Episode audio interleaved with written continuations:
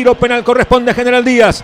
Segunda ocasión nítida para el equipo local desde el punto penal, buscando el tanto apertura. El equipo aviador en el kilómetro 12, en el estadio Adrián Jará. El árbitro mira de vuelta, fiscalizando todos los detalles. Árbitro joven, ¿no? Buen físico. David Ojeda.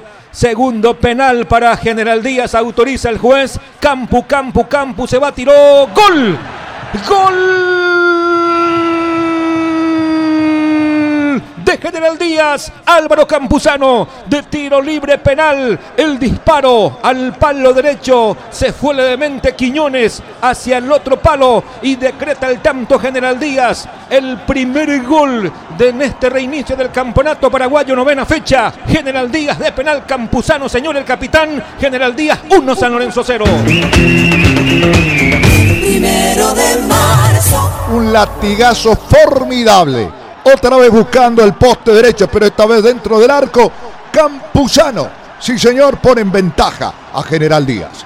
El gol se produjo, JR. A los 23 minutos, primera etapa. Álvaro Campuzano en su partido 29 en liga con la camiseta de General Díaz marca su segundo gol en el equipo de General Díaz, tercero en el fútbol paraguayo.